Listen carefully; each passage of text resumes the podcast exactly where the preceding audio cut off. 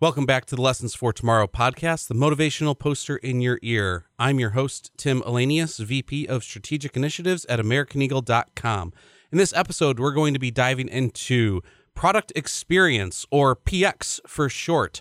And we are joined by two incredible individuals from the industry Ali Hung Yu Lau, Director of Product Marketing, and Virginie Blot, Product Experience Management and PXM Evangelist from Akeneo. Welcome to the show, Ali and Virginie. Thank you for having us. Thank you. So, as we look to get started into this conversation about product experience, first I want to make sure everyone has a little bit of background about both of you. So, Ali, as Director of Product Marketing at Akeneo, you have years of experience in product marketing and solutions engineering at leading commerce technology companies, including Adobe and Criteo. You are thrilled to be a part of the Akeneo team and you lead the team in identifying the benefits of Akeneo's platform and products and bringing them to life in the language of your customers. I'm told you're very passionate about compelling storytelling methods, so I'm excited to have you on the show from that perspective and finding new approaches to delivering great experiences and enabling others to have their own productive conversations. You're originally from London, England, and you now call Massachusetts, USA home. I'm thrilled about the storytelling side of things. We're going to get a little introduction to Virginie now. And with formally leading the professional services team and now the PXM evangelist, which by the way, I always love having anyone on the show who's an evangelist. It just it's this level of title that I'm like, they have become an expert so much that all they do is evangelize now for whatever that area mm-hmm. is. It's wonderful and you have over eight years of experience and expertise in product experience. I have this expertise experience word is going to cause me all sorts of trouble today. Let me just tell you, it's everywhere in today's world. But you have over eight years of experience with Akeneo. And prior to joining Akeneo, you worked as a business consultant for an ERP software company.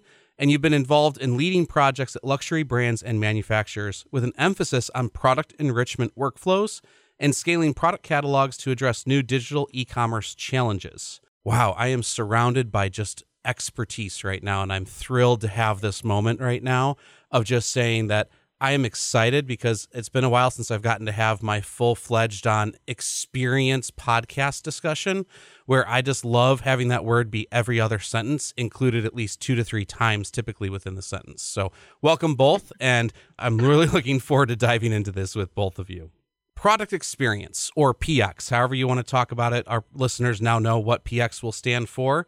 And with this, it is part of the entire user experience, is how I view it. It focuses on the journey within the key product itself. And you can think of it as user experience within the walls of the product. It's essentially an experience that the customer feels from the time they log in to the time they quit using the product. And product experience is part of the entire overall experience of your website, your digital products to your physical products. I think it extends beyond the digital into the full on aspect of what a, a, a, consumer will have. Of course, there's tons of different ways that you can describe product experience, but what I would really like to hear from both of you, and we'll start with Virginie, what is the definition of product experience to you? And we will talk also about the difference between product experience and product experience management that we address. We'll talk mm-hmm. about that a lot today. So basically, when we talk about product experience, is really what companies will do so that their end consumers, how they will interact with the product, as you say perfectly, digitally on the website, on mobile app, but also on marketplaces that they probably sell on but also physically. I mean, in physical point of sales.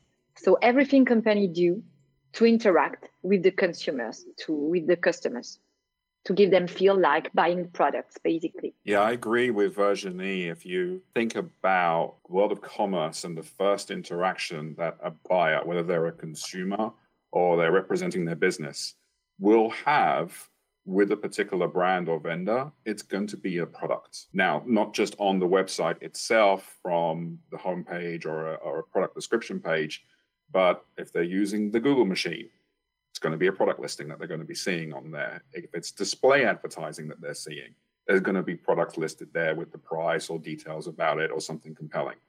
The list goes on. So that first touch point is always with a product.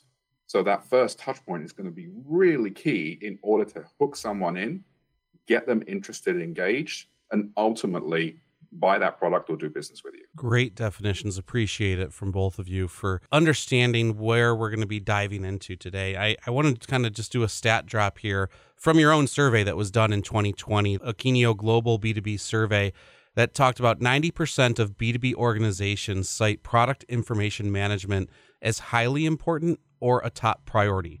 Now, that's an incredible percentage, and especially for the B2B industry, I think, who digital transformation typically is behind. It used to be about 15 years behind B2C and some different consultants' perspectives, but overall, it's starting to catch up more with digital transformation. And obviously, the past two years with the COVID pandemic has really accelerated a lot of the digital transformation, especially in the B2B world overall. So, with 90% saying that product information management is highly important or a top priority, what are you seeing? Let's dive into this. And, and really, what I want to understand comes straight from the Akeneo website homepage. Okay. So, just so you know, I went there and I took your headline of unlocking growth through product experiences how do we unlock growth in product experiences?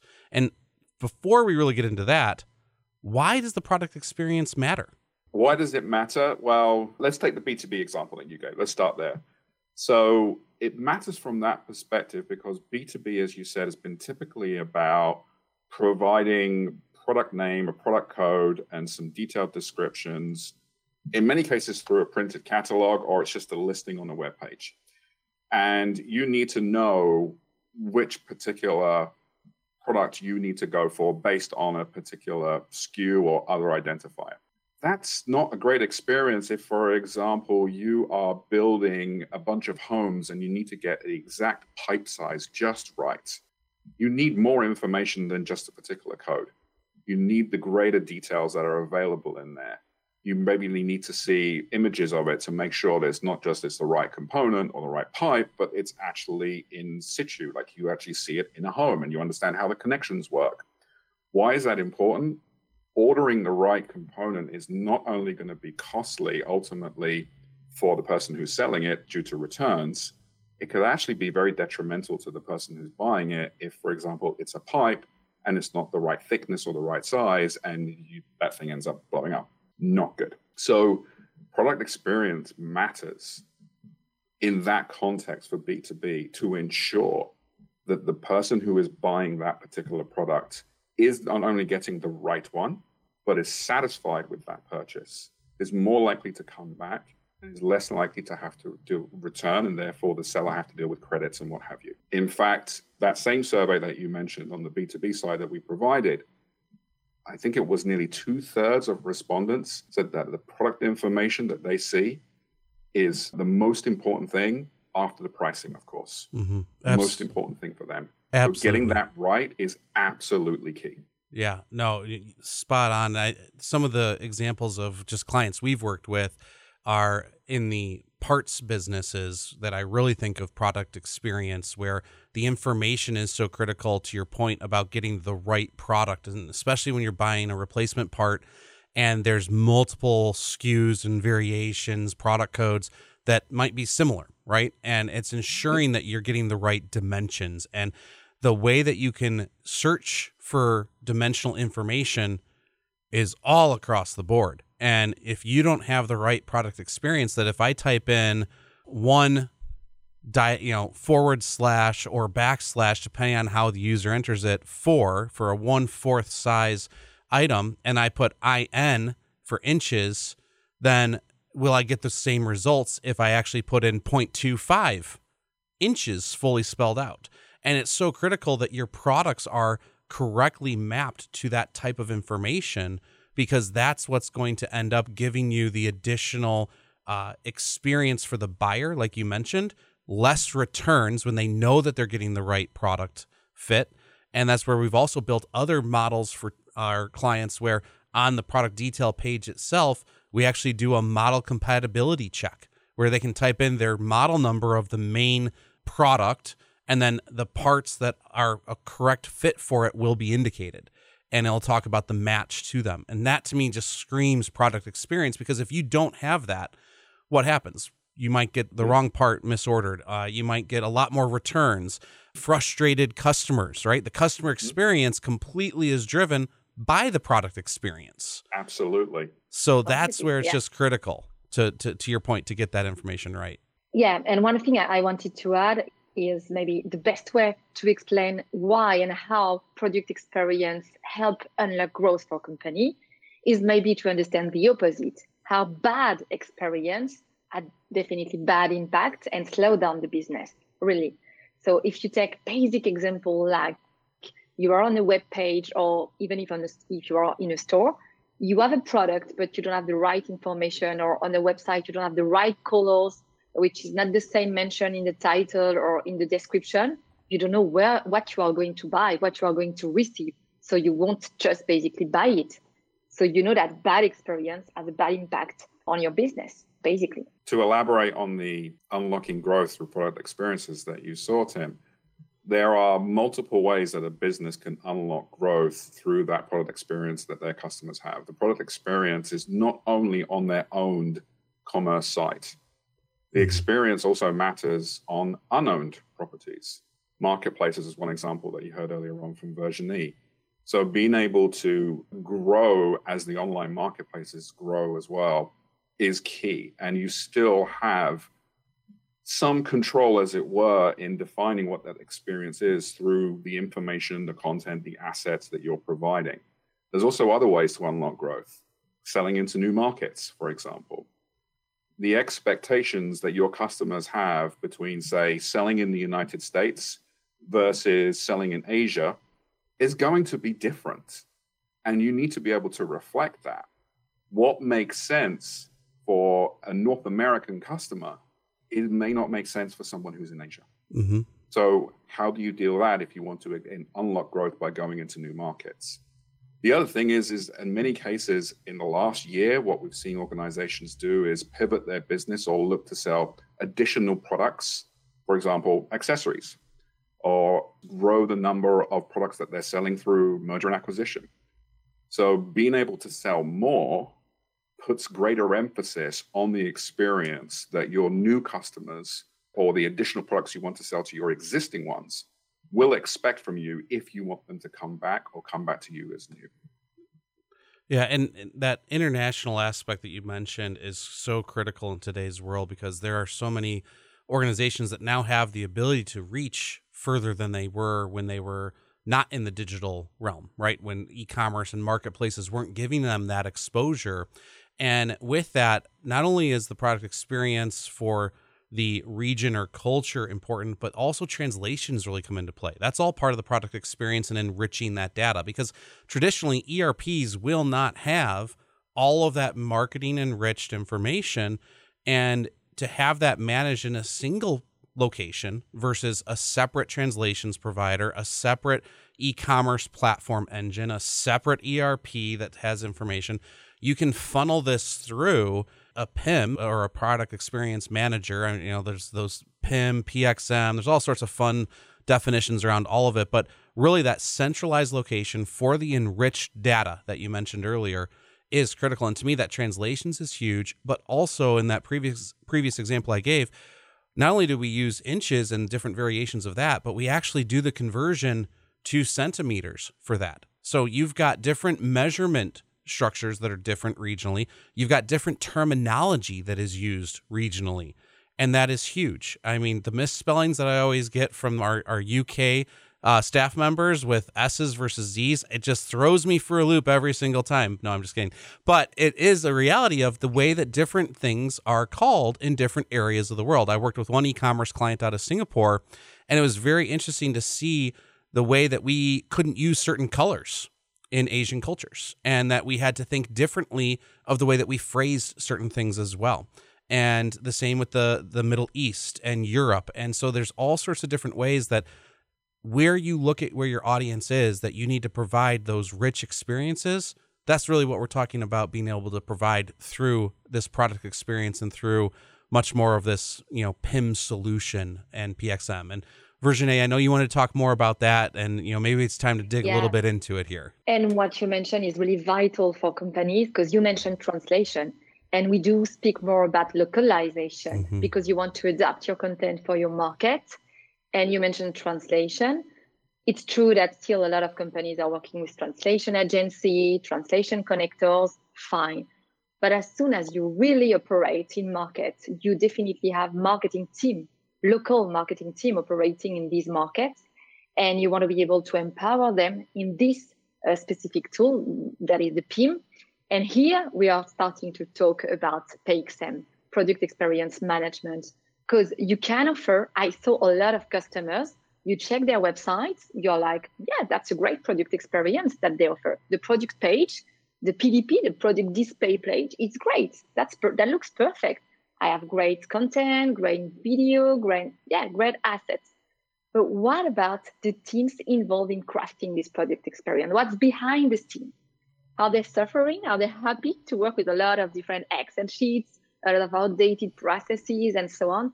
That's exactly our mission and what we address. We want to help every single team collaborating in one or a lot of information around product experience to be able to work easier, faster, better. And as soon as you open a new market, it's easy because you already have the process, you know how to empower new people. And that's how we say that it accelerates definitely your growth because you can open much more quickly in a, in new markets, in your region. That's crucial. Absolutely. And you mentioned uh, Excel sheets and how people have used those in the past. And I know all too well with different projects throughout the years of the number of Excel sheets within one organization that they would have to use for different areas and different channels, even.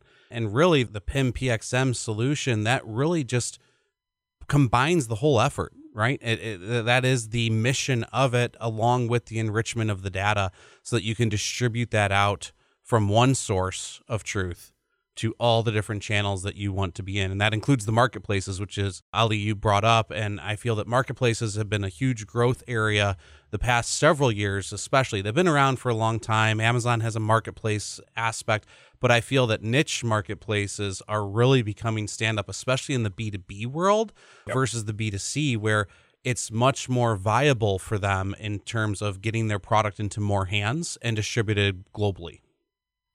Yeah, it's so true. We, we we continue to hear this these stories about how people have these spreadsheets that are spread all over the place, and they've got one for every single channel that they're on, one maybe for each of their distributors that they sell to, or and so on and so forth. What you need to be looking for is a PIM solution that essentially eliminates that duplicate work. You shouldn't have to repeat everything for every single channel.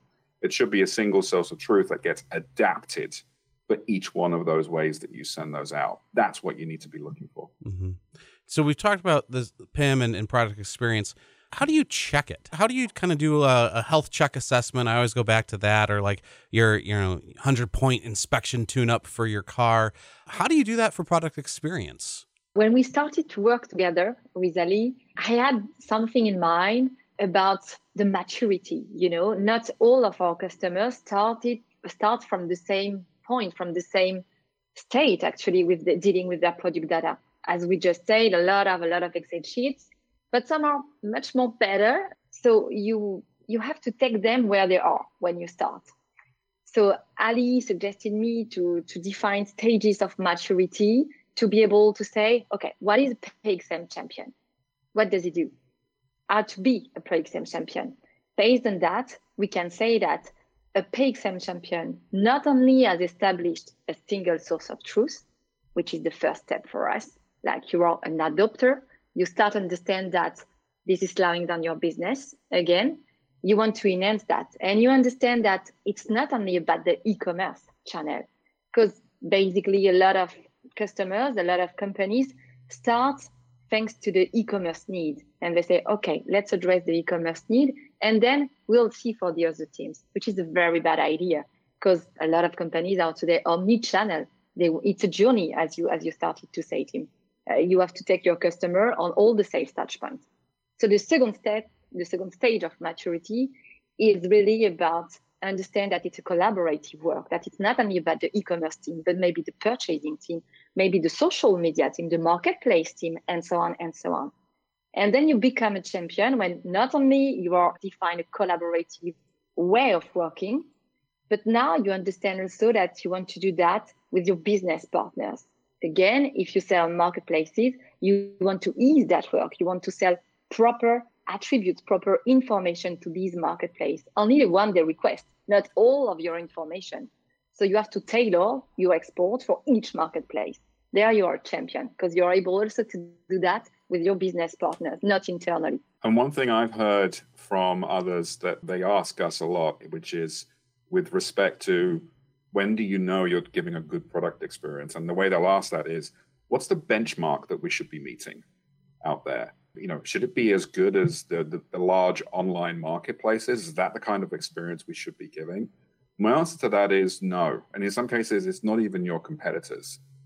The benchmark that you have is the last great experience that your customer had. That's the benchmark that you need to think about, which which is tough, right? Well, what is that exactly? Mm-hmm. And so this is where analytics and insights can help.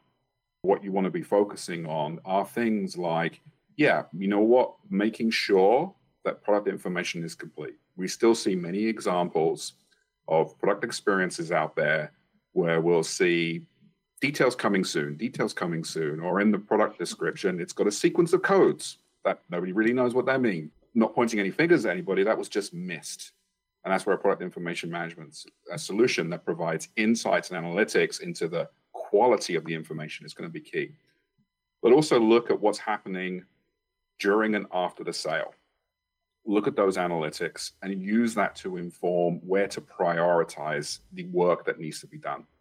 You have a product that is maybe selling well but has a high return rate. You know what? There's probably something wrong with the product description mm-hmm. in that case. So spend the time on those particular products so that you can reduce that return rate and people have that great experience by buying something that they actually wanted and needed. So those are a couple of things that I always recommend uh, to places where to start. Yeah, no, and Ali, and that was perfect on the analytics side. Something I would also say is not only is it the after the product experience, you mentioned this before experience too, but we like to go in and look at the product detail pages that are landed on without any add to carts. And especially high volume of those. Also, when they're direct inbound from different marketing channels, why are they abandoning that without moving forward, especially if it was much more of a uh, direct ad that they were coming from? It was very specific, something that they saw on that page didn't convince them to add it to cart and then eventually purchase it. But just that first step of add to cart and that attribution is so critical to understand because that is where your product experience really comes to life, right? It's that 1st mm-hmm. moment and you have seconds to capture them. So, both from a visual side and accuracy of information, the ability to build trust in the parts example I gave earlier of saying, hey, confirm this works with your model, right? You're giving them the option to verify it and know that I am ordering the right part. One that I've been frustrated with that I think a lot of organizations have started to do a better job on is just the correct imagery and scale of perspective, right? So when I looked at certain products, I'm like, oh, that looks great. It looks good. And I get it. And it's tiny. And I'm like, I just had a light bulb experience with this. My desk light at home burned out in my office. And I'm like, oh, I need to order new ones. I don't have any more.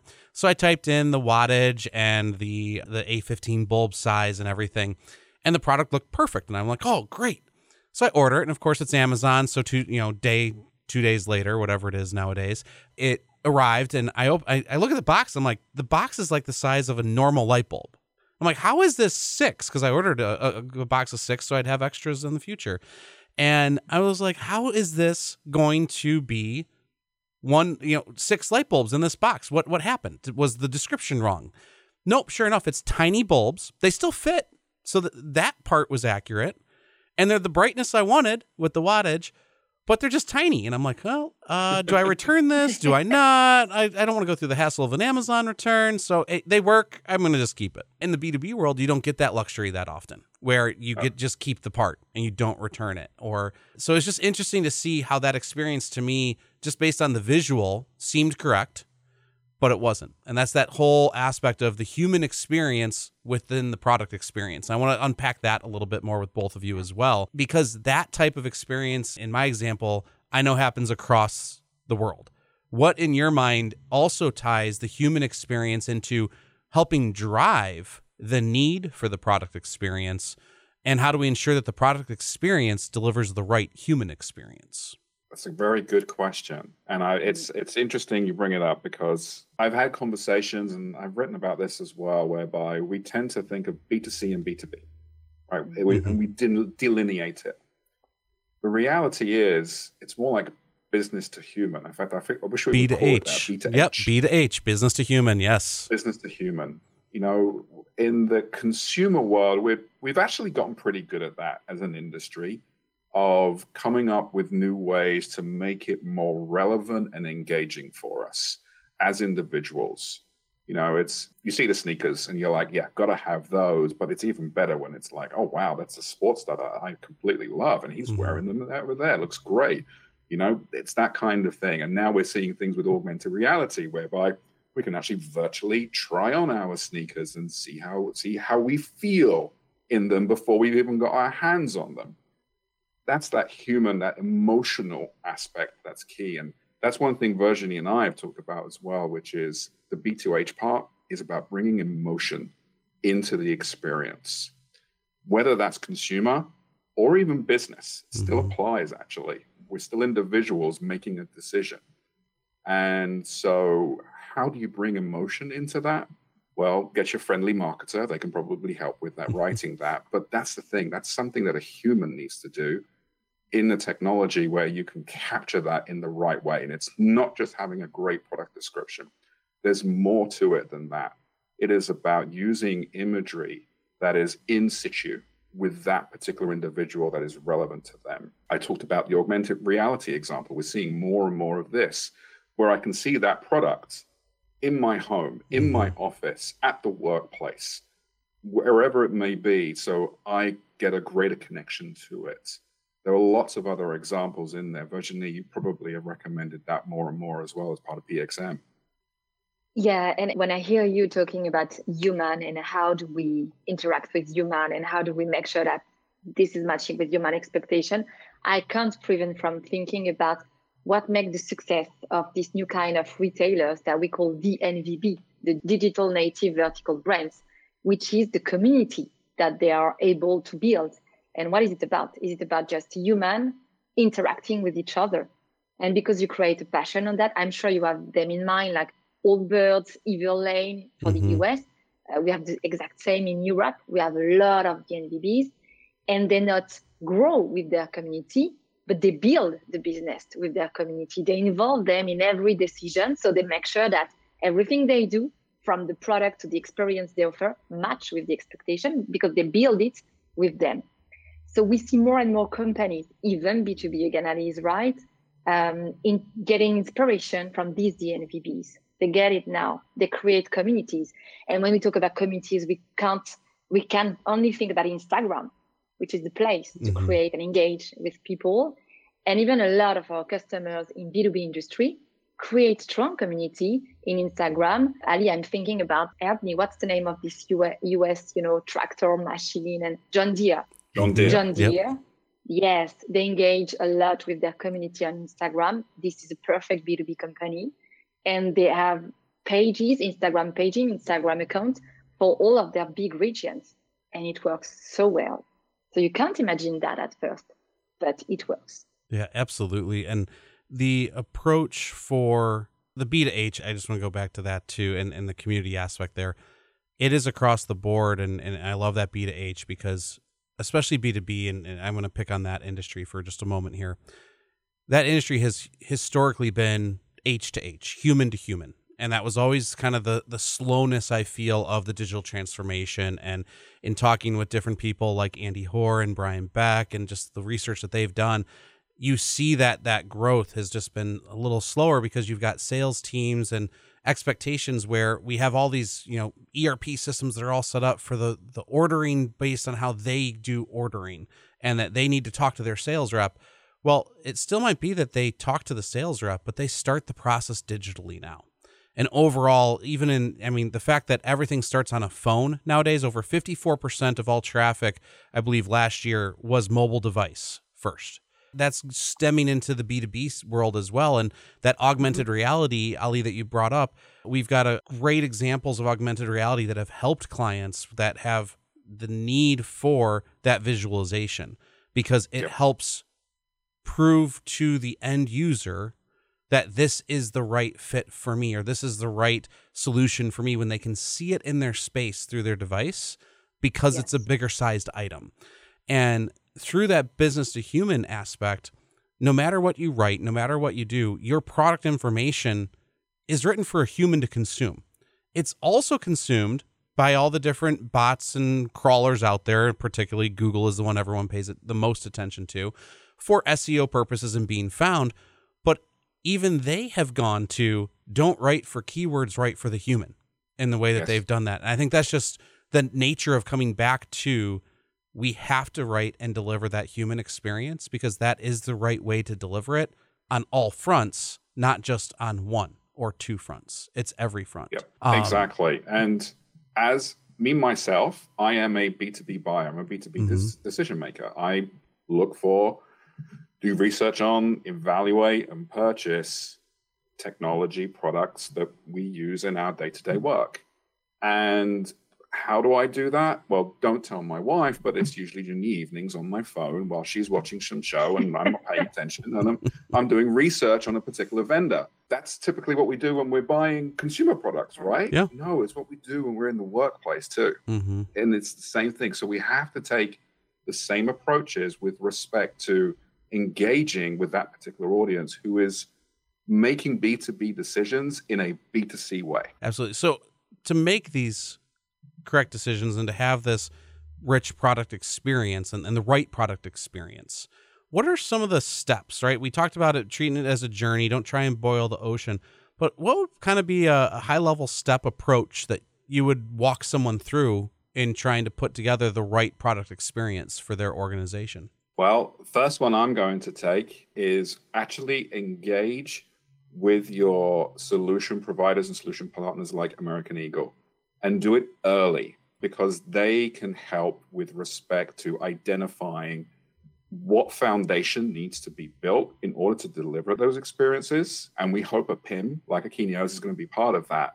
There's many moving parts, but we are actually finding in our own research that decision makers who are looking at PIM are engaging with companies like American Eagle earlier on. And it's very sound advice. Don't wait until the end when you need to implement. Mm-hmm. Start early because they can help you find the right pieces of the puzzle and the most important foundation pieces, especially. Absolutely. And uh, I couldn't emphasize more the start early because if you don't start treating your product information the right way, but also for all the channels you need to distribute to. So, depending on your maturity, and, and Virginie, I want to make sure that we talk about the maturity that you mentioned earlier here too, is you might be in your infancy and just starting out into the commerce world. And that you have an advantage then because you don't have a lot of historical product glut I'll call it, of information in different disparate systems or Excel sheets or multiple Excel sheets. And then you might have someone who's been selling for years with all of that and they have to clean it up. And I think the, the, the big emphasis here is that maturity, even though you might be at different states of your maturity, your product hygiene is going to be critical for success with this. Would you agree? Exactly. I, I could not agree more. And to illustrate that, I'm sure that you have already been requested the same question when you start a project. How long will last the project? Mm-hmm. Or even when you have not started, you know, when you are just in discussion, how long does a project with a PIM project last? And the answer to that is exactly the one you just gave. I'm like, it depends on you. It depends on how mature and ready you are with your product dictionary, with your product data internally. Do you know what a product is for you? Do you know which description you want for a product? Which information you need for you customers to be able to buy a product? And if they are not mature with that, if you know you start a workshop and they just look at each other, not knowing the right answer, you know that it will last at least six months. But if it's very clear when you arrive, each team knows exactly which information they are responsible for, then it can go very fast. In four months, you can do a PIM project. really well. Wonderful, wonderful. So as we look to kind of wrap up our conversation today, and we could keep going, and we'll probably have to do a future session as well because there's so much that we could unpack here. What are some ways that you can make sure that you are in control of your brand? Right, the the the PIM PXM solution that that provides a sense of that, correct, or, or the ability to control the brand across multiple channels and is that you know again just the central source? What are your thoughts on how you talk through that with your customers at Akeneo yeah. In another uh, survey that we, we have done this year with the B2C uh, customers this time, we learned that for 52% of them, they would be willing to pay more for a product if the brand values are consistent, are aligned with what they expect, what they feel, what they want to know, what they need to know about the brand, transparency, all the sustainability topics, and so on. They want to learn more about the brand. And what we say to our customers is that every single product must embody this value, this brand value. And how to do that? Basically, just by providing the, the expected information. Um, where the product come from? Uh, what is the, the real material? And so on and so on. And it's not about the product itself, but it's also about how can I find the right product? And the importance of on the filters you offer to your customers. A lot of customers want to be able to look for instance, depending on the sustainability of a product. They want to make sure that this will respect this label or another label and so on. The carbon impact also. We know that it will come very soon, that a lot of people will want to be able to compare between two sneakers. Maybe they hesitate between two sneakers, and for sure they will choose for the one which has less impact, carbon impact. So they want to be able to get this information so that they can trust the brand. That's very important. In terms of ensuring that the information you are creating, enriching, working on reflects that brand, make sure that you're looking at a PIM solution that provides those review capabilities so that mm-hmm. if you do have multiple contributors and you want to ensure consistency and that's how reflected, you need to be, have something that's going to allow for review and approvals of those before they're pushed out in a flexible way that's not rigid so you're not waiting on someone for weeks because they're they've gone off on a long vacation but has that flexibility but still those checks in place so that everything is ready to go when it's ready to go. Yes the days of passing the spreadsheet back and forth via email or it's a shared drive it's not going to happen. So no. Uh, wonderful well all right we're to my final question for both of you and then we'll talk through your vision of where PX product experience is going to be in the next five years. All right. So three to five years. I'll give you I'll give you the option to go short with three, but if you want the long end, you can go five. But let's start with Virginie. Uh, what is your forecast, your prediction of where product experience will evolve into over the next three to five years? I do think that companies must adapt more to the difference between generations. If I mm-hmm. say TikTok, for instance, you can see that it's a new way of selling products. And I do think that brands must start thinking about and, and quickly adapt to this new way of selling products. So I would say that adapt to the different generation, not only to the channels, but also to the generation of buyers. Wonderful. And Ali?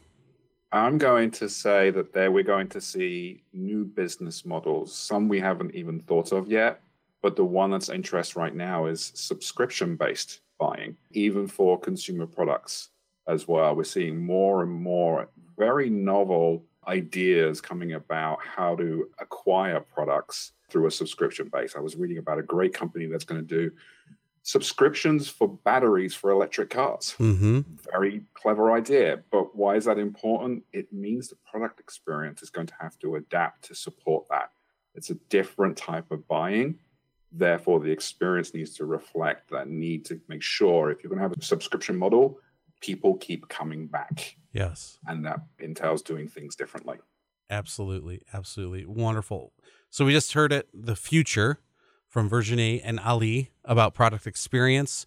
We talked about throughout this episode just the experiences of how to apply product experience to your organization and the critical aspect of the B to H, the business to human factor, and how product experience completely supports that B to H factor. And we want to make sure that we also talk to those who might still be dealing with spreadsheets today that there is hope and a light at the end of the tunnel for you. And it is through a tool platform called a PIM. And Akeneo is one of those PIMs that can help you get out of those old ways and into the new future that will continue to let you evolve into the beyond. We appreciate Ali and Virginie your time today so much on the show. Thank you so much for joining us. I can't express enough my appreciation for your time out of your busy days to join me on the show today. And all of our listeners, thank you as well for tuning into the future by listening to the Lessons for Tomorrow podcast. For more information on the topics discussed today, check out the description of this episode. We'll provide some links to the study that Akeneo had done last year in 2020 that we talked about for the global B2B survey so that you have some additional resources for yourself to take to your organization. If you want us to cover a topic or have any feedback to submit, please email us at lessonsfortomorrow at americaneagle.com and let us know. Be sure to follow this podcast wherever you listen to them and stay up to date with us. While you're at it, if you wouldn't mind giving us a rating and sharing this podcast with others to prepare them for the future, and please don't forget to follow us on social media. We are not on TikTok, but we should be there soon. this episode is brought to you by AmericanEagle.com Studios. I am your host, Tim Elanius, and I'll catch you in the next lesson.